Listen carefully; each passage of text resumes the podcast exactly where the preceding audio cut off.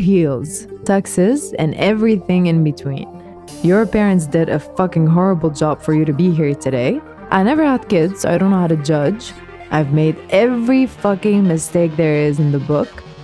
So let me give you the shit that no one dares to. Sincerely, Mademoiselle.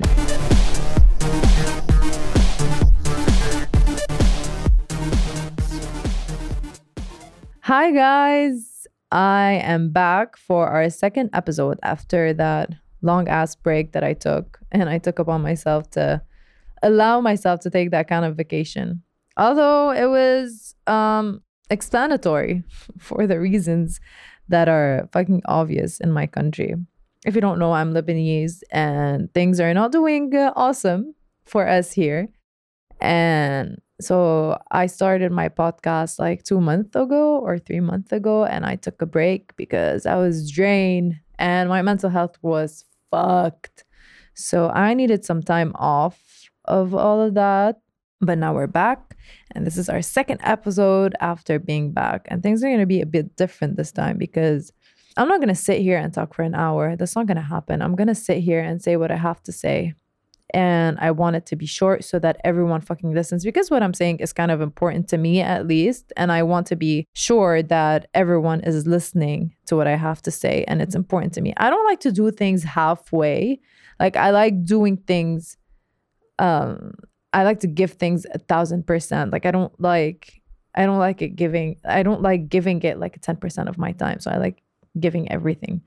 And this is why most probably I'm drained most of the time, because I prioritize everything. Everything is a priority to me, and everything is like my all, and I give my all to everything. So this is why I'm drained most of the time.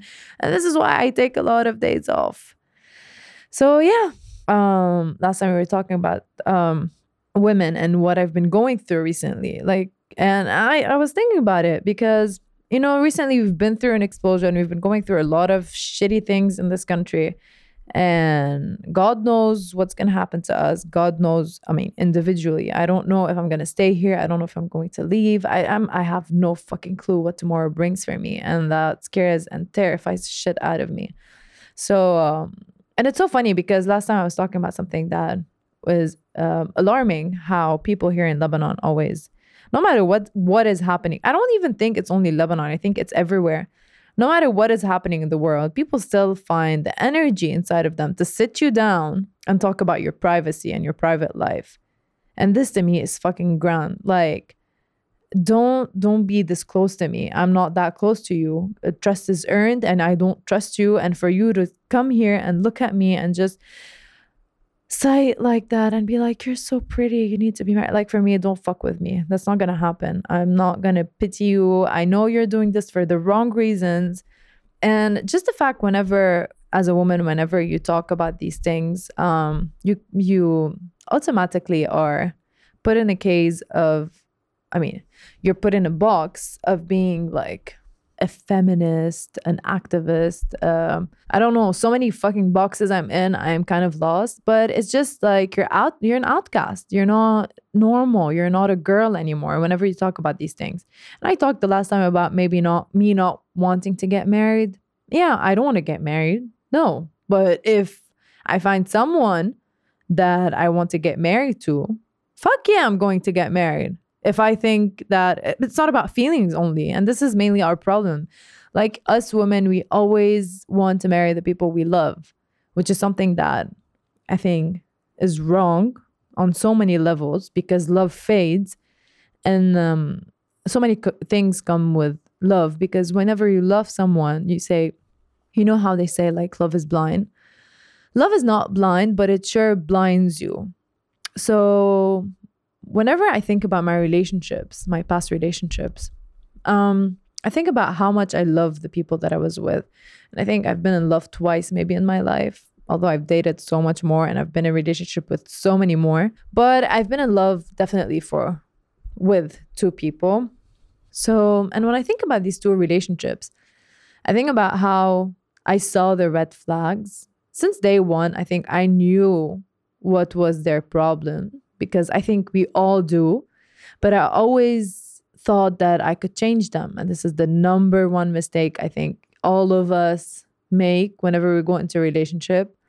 We think we can change them. We can't, all right? We always look for us to be the exception, the... We always talk about, yes, I know a friend that her boyfriend used to cheat on her, but then he changed whenever they got married. And ever since, they've been living together and living the dream-ass life. Bitch, this is the exception. I don't know what happened to them. I don't know how sex was between them, because obviously the girl could like really, really be there for him. But this is the exception, because re- generally, whenever you're in a relationship with a fuckboy, or whenever you're in a relationship with an asshole, he's going to stay an asshole. That's not going to change.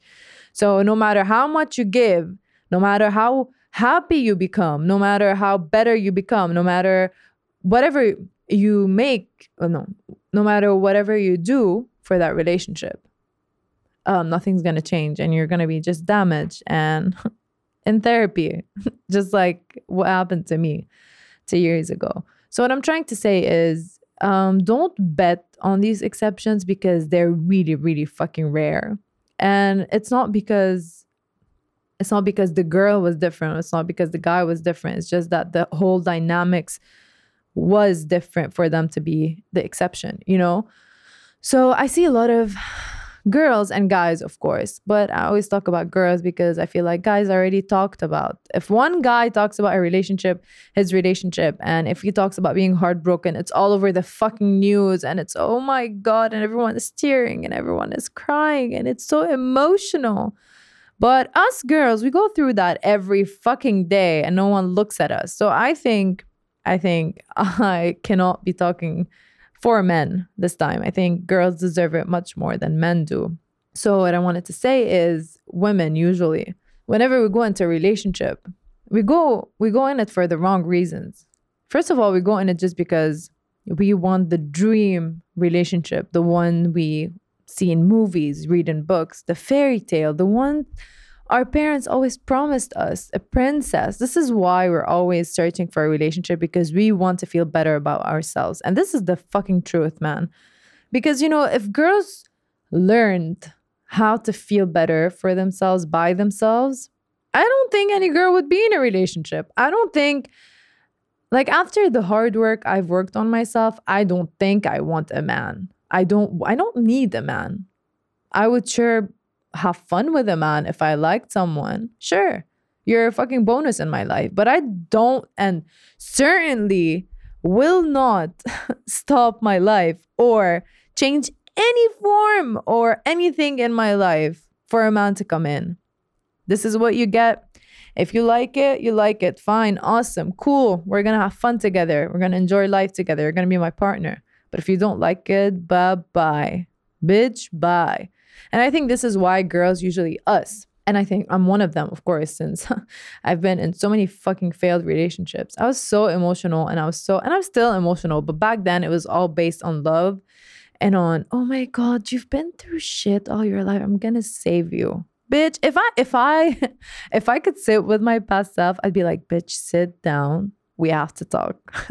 You're not gonna save anyone. You're not going to call him back. You're not going to talk to him. You're going to move on with your life and you're going to go fucking follow your career, because that's the only fucking thing that's going to be there for you. Whenever that boy is going to cheat on you or break your heart, your career is the only thing that's going to be there for you, waiting for you like, hmm, girl, it's about time. So no, we sit here and accept so much. And for what?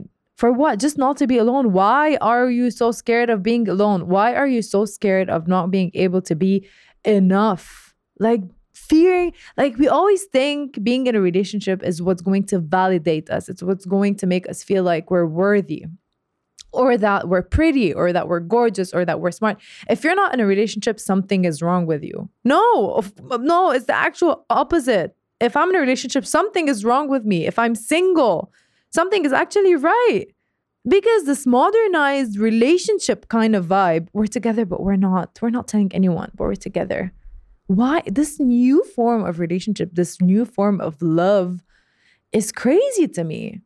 Everyone's hiding everyone. Um, everyone is so shady about their relationship. Yes, I, I like to keep a, I like to keep my relationship private. But you're not keeping it private. something is up with your relationship. There is a thin line between keeping your relationship private and hiding out your partner for different reasons. Whether you have someone else, whether you're ashamed of having that partner, for so many fucking different reasons. But then they hide behind like, yes, I like our relationship to be private. Fuck you. No, you don't. No one likes their relationship to be private. Whenever I'm in love, I want my relationship shouted out off the fucking roof. I want pictures all over Instagram and Facebook. I'm going to fucking make cushions out of my pictures to him on his bed. A picture of my face on his fucking mug and plate. No. No one likes their relationship to be so fucking on the D L. No. Private, yes, sure. My, I, I think all my relationships are private. I don't let any of my friends interfere whenever I'm fighting with my partner. I don't let anyone know our secrets or our conversations or anything that's private between me and my partner. Sure. But I love having my partner on my side whenever I go to dinner or to birthdays or to whatever event I'm going to. I'm proud to have them. I, at the end of the day, I chose them to be mine. So as women, of course, we hold it upon us to sit down and be okay and shut up about so many things because this is who he is. He's not going to change. This is what we say to our girlfriends, by the way. This is just his personality. I understand because he had such a rough childhood.